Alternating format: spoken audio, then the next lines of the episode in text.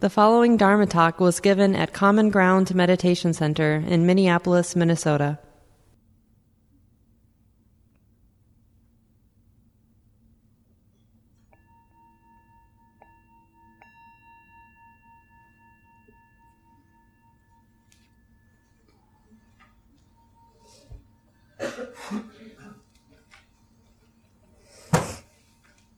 So feel free to stretch out, say hi to your neighbor if you'd like.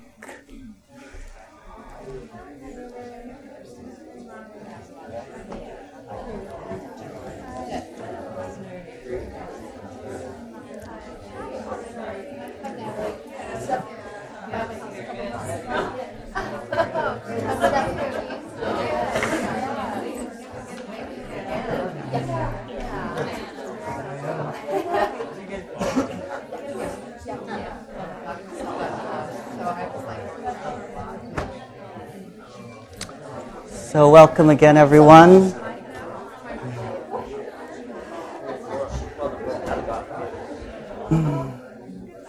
Good to be here with everyone.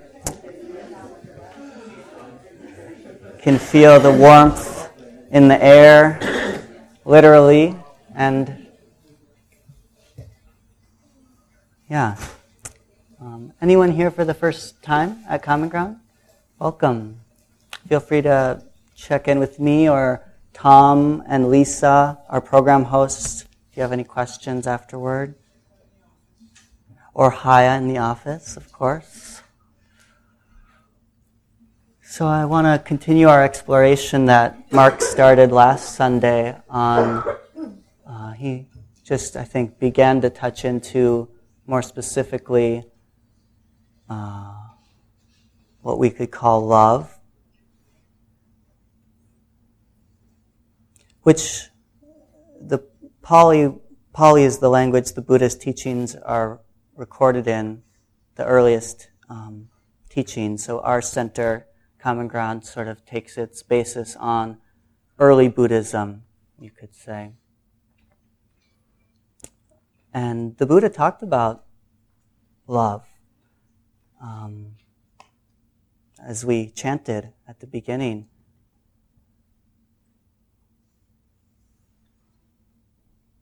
And uh, it's interesting, a lot of us probably have done um, formal,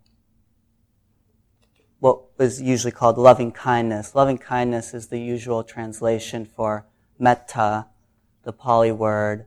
But the word metta, uh, its core etymological meaning is more like friendliness. Um, so we, yeah, it's very interesting, you know, words and their effects on us. And I think ultimately we have to take responsibility for our own perceptions and our own, how words land. And so I really appreciate flexibility and different translations. It's all translations. And even the Pali word is a word that had its place in its context.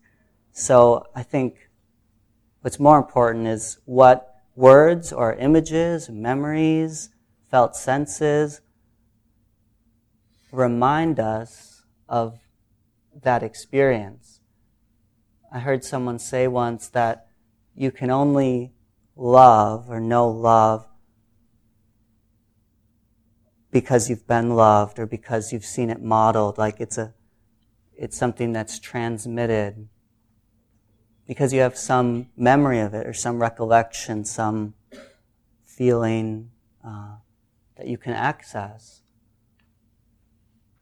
which is interesting and just really points to the relational reality that we inhabit and how impacted we are by each other, by our histories, collective histories, individual histories, and how vulnerable we are in that sense too. I mean, none of us chooses where we're born and what circumstances, and uh, and we're very sensitive, we're very impacted by each other. But hopefully all of us can have some, some sense, and it may not be at the top of our, you know, top of our system. It may not be the loudest voice in the room. But I find that sort of memory um, invitation a useful way of thinking about this, because love as an ideal, love as an idea, can actually be um, used, you know, as a as a judgment. Like, you should be more loving, you should love everyone. I mean, even in the chant we did, you can you could take it that way. Oh, I should love everyone. I don't think I can do that. Like, I don't think I'm that good. And so then we get into good and judging. So there's there's a lot here to unpack in this territory of the heart. Another general reframing that's been useful for me is of love as inclusion, um, love as not. In some ways, we can think about what's not there when love is there.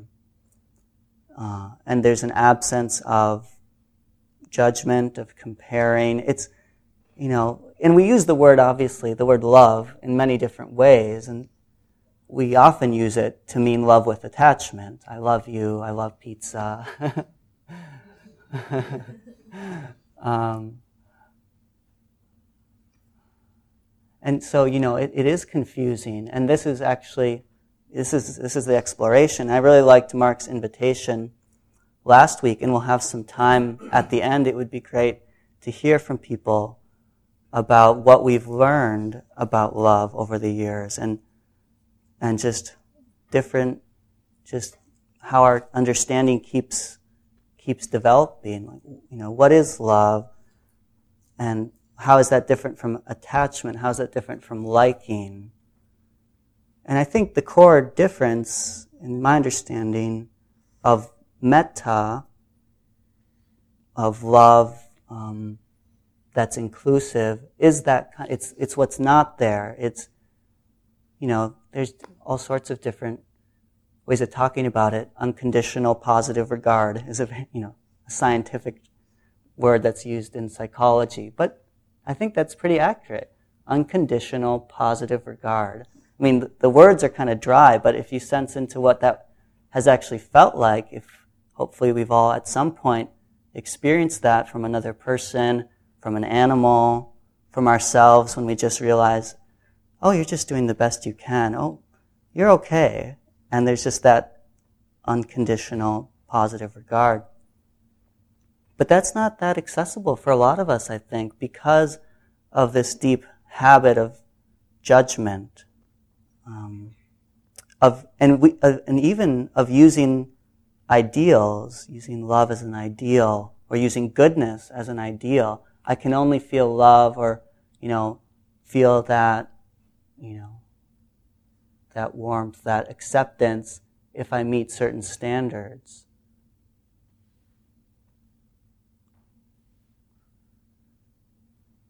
Yeah.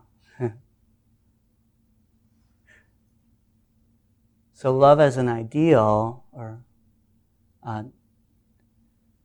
doesn't doesn't feel anything. So instead of thinking, you know, even the word loving kindness, I think, has its own kind of context. And, um, I think it may have been originally a Christian word. And maybe that word works for you, loving kindness. But it might feel a little grand. So just kindness, or loving acceptance.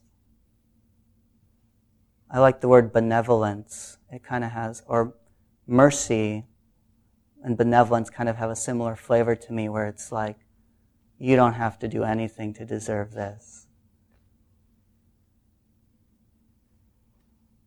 It's powerful. And it can be, it can bring up, I took the mindful self-compassion class a few summers ago, and they talk about backdraft, which is, you know, you introduce these, these notions, these feelings, these invitations. And then, of course, what comes up, it's like a magnet. It pulls out the opposite. You know, oh, like, uh, yeah, you just have resistance to that. But yeah, and this is where I think it can be useful, you know, because we could get into debates about, well, no, really, I'm not worthy of love, really, let me tell you why. And, you know, because we're, we're imperfect. But that's the thing, love in this sense, I think I wrote here, imperfect beings seeing ourselves in other imperfect beings.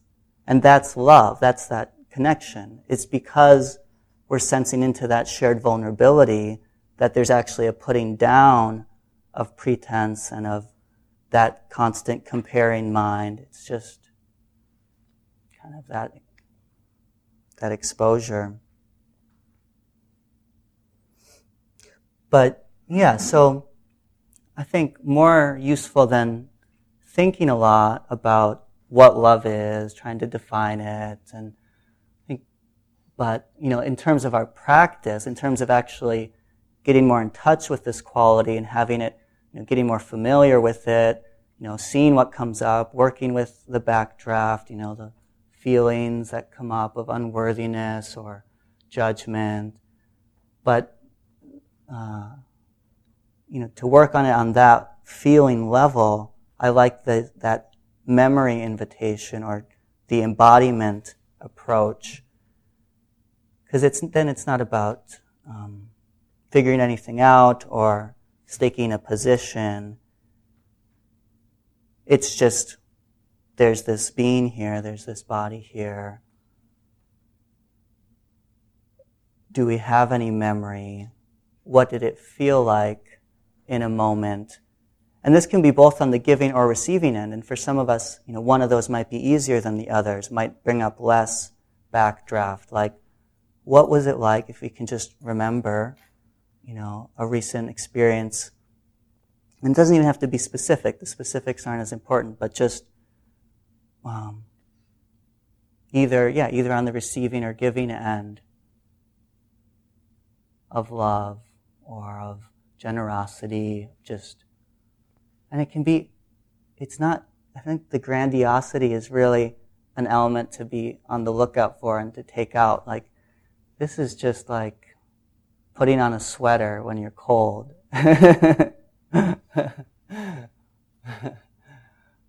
Getting my, a studded tire for my bike on the front so I don't die. Feeding, you know, feeding myself, feeding someone else.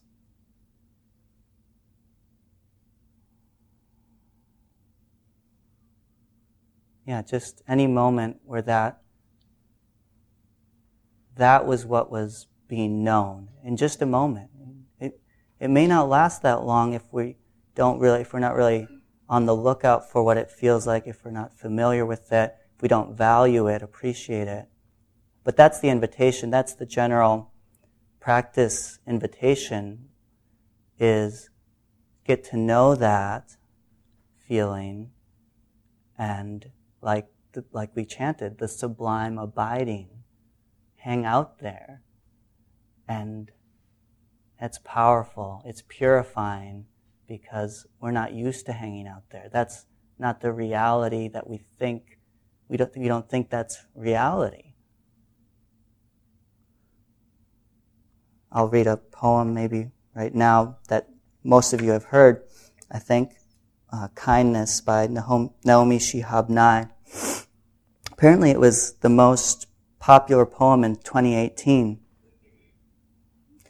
Um, and there's just a line that came to mind right now, the, you know, um, about knowing the regions between kindness and how long those can be. And I, yeah, I sort of was feeling into that as just like, not just in terms of time, but in terms of, um, like how deep we can be in the certainty or in the view that kindness isn't reality, that kindness isn't, you know, you know that it's a unkind world, or that this heart is broken or whatever. But maybe I'll just read the poem because I think it's really powerful.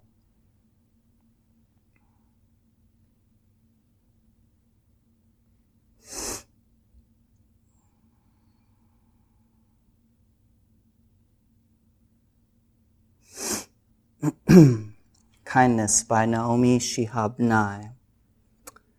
Before you know what kindness really is, you must lose things, feel the future dissolve in a moment, like salt in a weakened broth. What you held in your hand, what you counted and carefully saved, all this must go so you know how desolate the landscape can be between the regions of kindness. How you ride and ride, thinking the bus will never stop. The passengers eating maize and chicken will stare out the window forever. Before you learn the tender gravity of kindness, you must travel where the Indian in a white poncho lies dead by the side of the road. You must see how this could be you, how he too was someone who journeyed through the night with plans and the simple breath that kept him alive. Before you know kindness as the deepest thing inside, you must know sorrow as the other deepest thing. You must wake up with sorrow. You must speak to it till your voice catches the thread of all sorrows and you see the size of the cloth. Then it is only kindness that makes sense anymore, only kindness that ties your shoes and sends you out into the day to gaze at bread, only kindness that raises its head from the crowd of the world to say, "It is I you have been looking for," and then goes with you everywhere like a shadow or a friend. She's pointing at the end there of that possibility of that sublime abiding. Like, this isn't just an idea. This is a place we can live from. You know. But for most of us, it's going to be moments. But that's, that moment is real, and that moment It's a, it's a relearning, it's a retraining, and it's cellular. Like, that's why, yeah, I feel that I've really been reorienting my practice a bit since I did this uh, November month-long retreat with Ajahn Suchito, who, that's kind of his general approach, is um, embodiment and felt sense. And I, I just really appreciate it. It's so trustworthy. It's so uh, real, and uh, we don't get lost. We can't really debate the body. It's not a stance. It's the body and, and the mind and heart and the system, but it's it's just how it is here and now. It's kind of our life unvarnished. And yet, that's our life, and so what's our relationship with that? And this uh, love, or kindness, or non-cruelty, non-dismissiveness, uh, non-meanness. For a lot of us, it just starts there. And I think that's really powerful in my own experience. Just that. It's that subtle. It's just, oh, I'm being a little bit harsh. And then letting that be known. Because it's just, it's that it's a habit, and maybe it's a culturally sanctioned habit, or culturally reinforced, socially reinforced, you know, being hard on ourselves. But when the heart actually opens, or mindful awareness actually feels that, I mean, the body is a great way to see that, just like how we push the body. I mean, even in really subtle ways.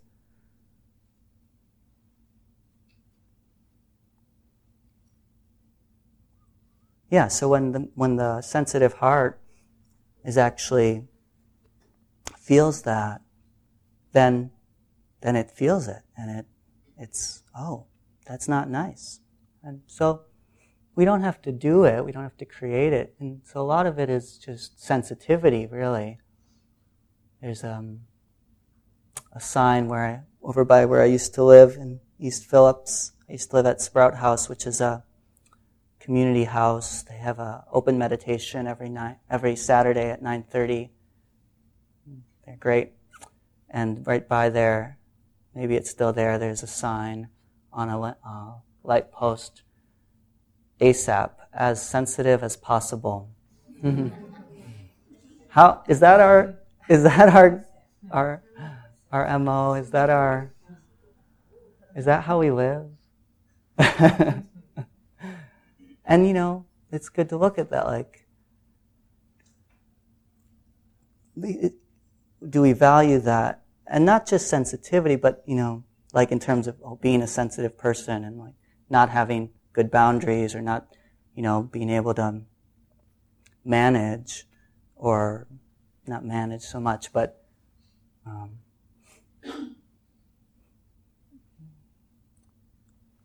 yeah. So you know, but I think what's beautiful about it is the the relationship in it. You know, the it's. It's the care, it's the love that's in that. We it's we don't just want to be sensitive, you know, I don't know, for no reason. It's because we care, and being sensitive helps us notice what it feels like in ourselves and each other. We can't take care of each other, we can't take care of ourselves if we're not sensitive. That's the first step. You have to feel what it's like to be me. I have to feel what it's like to be me. Feel what it's like to be with you. So a lot of it, at least for me, and people have different personalities, but a lot of it's around that willingness to be as sensitive as I am, or willingness to feel. And f- the truth is, it's hard. It's hard to be sensitive. It's hard to feel what we feel some of the time.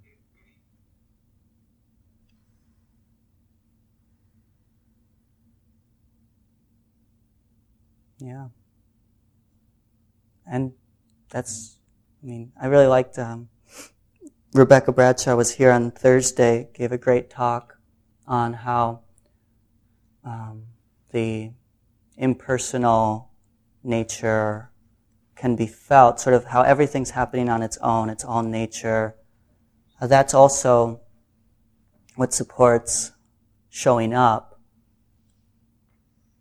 You know, when it's me against the world, I'm tight and my heart doesn't have space. But when it's just nature, just things playing themselves out, and there's more nimbleness. Um, Yeah, and she talked about just that natural contraction and opening of the heart, that that too is nature. So the awakening process is nature, the heart opening process is nature, and delusion is nature, ignorance is nature, constriction is nature, culture is nature. So it's it's a natural process, so it's natural that you know, and she was kind of describing this, which was really useful for me to hear again, to be reminded of. Like, there's kind of there's kind of two forces going on: the force of ignorance, and the force of opening to things as they are. And they kind of dance, and they kind of push and pull, and we open, and uh, and then and we we feel both the aliveness of that, the exposure of that, and. Uh, Really, the, the freedom of not being bound by our what we thought were limitations, and oh, I can deal with this. Basically, life is really hard. Life is really intense, but I'm finding that my heart is able to be with it in moments, and that freedom of not needing to add the extra stress of defending, of pretending. That's the that's the real relief. And then, and then it closes. It gets scared and uh, goes back to um, to strategies that don't actually work as well, trying to protect ourselves but creating more stress. And then that hurts too much, and then we're like, okay, I'm going to try that opening thing again. And it's just kind of Yeah, seems to work like that. So that was helpful to hear again, that that's natural. Let's see if there's anything else I wanted to say before I open it up.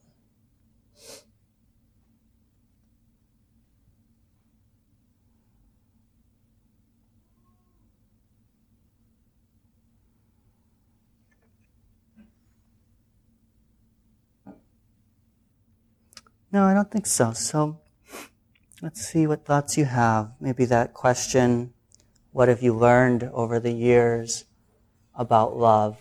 What have been any significant moments where it's just like, ah, oh, yeah, you know, and maybe it's not so much in the head, oh yeah, but oh, um, or any questions you have.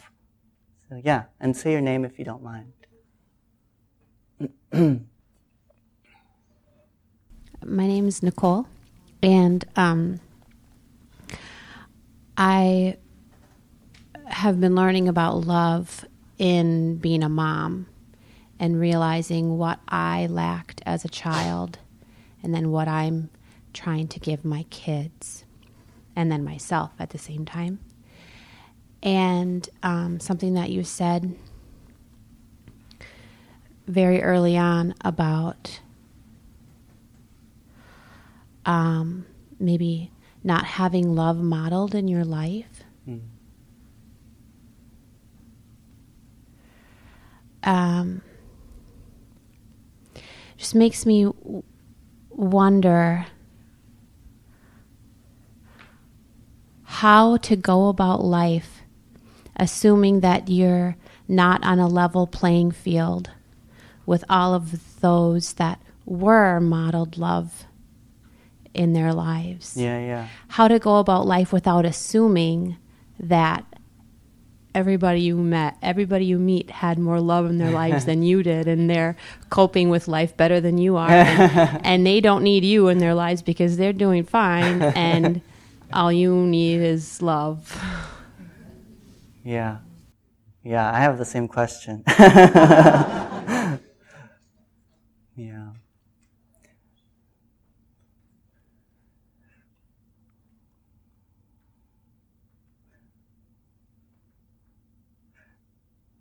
Well, yeah, I mean, well, I mean, one thing I think that's always good to look at is whenever we, whenever we have any certainty, and often certainty comes with a, a fixed self-view, and fixed self-views seem to come with stress or constriction in some way, because we're kind of setting things in stone, and, and the truth is things are always changing. Um, and we often, you know, do that as a protection. You know, even, even you know, um, unhealthy self views give us ground. So that would I would be interested in that. I mean, I feel some resonance with, with what you said, so I can speak personally. I am interested in that because. Because, uh, well, I may not know what the reality is, you know, the ultimate reality, you know, how much love do I have? How much love have I received in comparison to everyone else? Am I better? You know, do I have more? Do I have less? Should I feel sorry for myself? Should I feel grateful? You know? And, but what I can know is when there's a sense of certainty or sense of clinging to an identity, and I could see that I could have a little more humility or openness about that, or just see, kind of, not even so much, you know, whether it's true or not, but what function psychologically that any clinging to that view is playing. And in my experience, it's that, you know, um, yeah, looking for some ground. And honestly, it was some ground. I mean, for me, it was like, yeah, kind of feeling. Yeah, I don't know. I guess like I was, like I didn't get enough. And I still kind of feel that way. But uh, but there's a lot to go around, actually. Yeah, and and that's the thing about like like part of it too, I think, is yeah, it, it is. A lot of it's in that self-view. Because it may be true on a on one level, yeah, it is true on one level. We were born into different circumstances, all sorts of different, you know, you know, ways that we have more and less resources, you could say, including love. uh, but we've got a full working system here, and it's attuned to love. I mean, on a very basic, you know, level, I think I've been more interested in just kind of tuning into that mammalian social conditioning that's just so hardwired. It's and it and I think it's like it's not always done perfectly. That's also been helpful to me, like to see the like it's rare. I think it's rare where where people, like I was kind of mentioning that earlier, like to really know that experience, unconditional positive regard, benevolence, and like really have that as your home base completely. I mean, I haven't met that many people. And we have different conditioning, you know.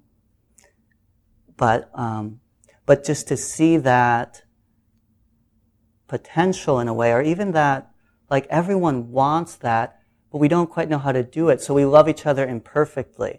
But kind of sensing into that, uh, like, that need, that want, that vulnerability, that longing, and that in itself, and then the relationship with that. So it's all a, a grounds for relationship and for learning. So, I mean, kind of a short answer could be, no matter where we are, yeah, we're all, you know, no matter where we are, this can be cultivated, which is, I think, something that is kind of good to hear, and we may not always hear in other circles, but in Buddhist circles and from the Buddhist teachings, this is something to be cultivated, something to be to familiarize ourselves with, to you know, and wherever we find it, wherever the seed is, no matter how small it is, no matter how, you know, not on our radar, but it's a seed and it feels good, and so we abide there, we learn how to, and it grows. And yeah. So that would be my answer. Thanks for that great question. We've got time for one more, I think. Um, one possibility might be in the, the poem that you read, and towards the end she talked about, I don't know what the words were, the dark side, the shadow, and and said that there is no love without an understand without without that without that opposite. It's like, you know, a Jungian shadow. It's just part of who you are, and when the two can be integrated, and, and part of who you are is, is from your upbringing, and the whole project, maybe the whole idea of love is is to integrate those two. And And then the other, the other, the problem I always have with love is it just has this ridiculous romantic connotation that's just so hard to get around, and it also has this huge, you know, um, significance that's just really kind of foreboding. The romantic, and, yeah, yeah, yeah, not just romantic, but just such a huge thing that we can't achieve, you know, and or you know, um, right, yeah. Except in a Hallmark way, but maybe. Um, But maybe it's commitment, you know. Maybe you're sho- maybe you're showing love simply by changing diapers or whatever you're doing now at this stage, uh, over and over and over and over again, between the episodes of being really frustrated and not really loving. You know, you just keep going back to that idea or that commitment or that belief. Yeah, and that's what it amounts to. I don't know. Yeah. What's your name? David. Thanks, David. Yeah. Yeah, I really liked that reminder of, from her poem, and that you reminded us of, of the relationship between love and suffering. Yeah. And I don't know too much what to say there, but it feels very, uh, yeah. I mean, she mentioned, Rebecca, on Thursday, that in one of these traditional Buddhist lists, suffering is the cause for faith to arise. And I sort of feel like, you know, words like surrender, it's kind of like love can be our last option sometimes. You know, when we when we come when we we try everything else. We try domination and control and pretending to be loving and like being loving just in these areas but not these.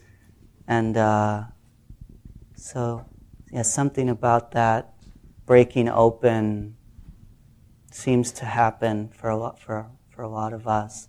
And yeah, and two, just more specifically, like for those of us who may have some of that conditioning, like Rebecca too has talked about this, about you know just yeah, just a lot of difficult conditioning, difficult emotions, you know, a lot of suffering.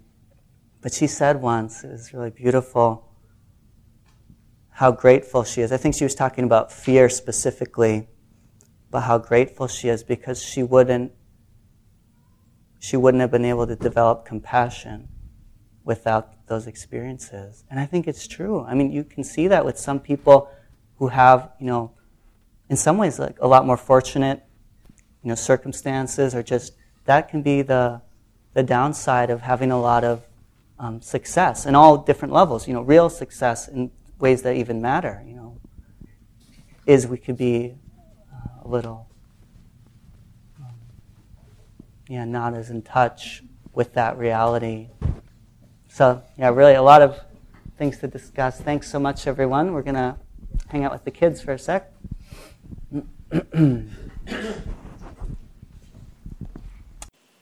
This talk, like all programs at Common Ground, is offered freely in the spirit of generosity.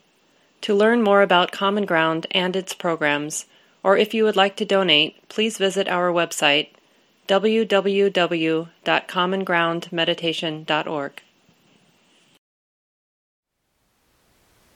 Thank you for listening.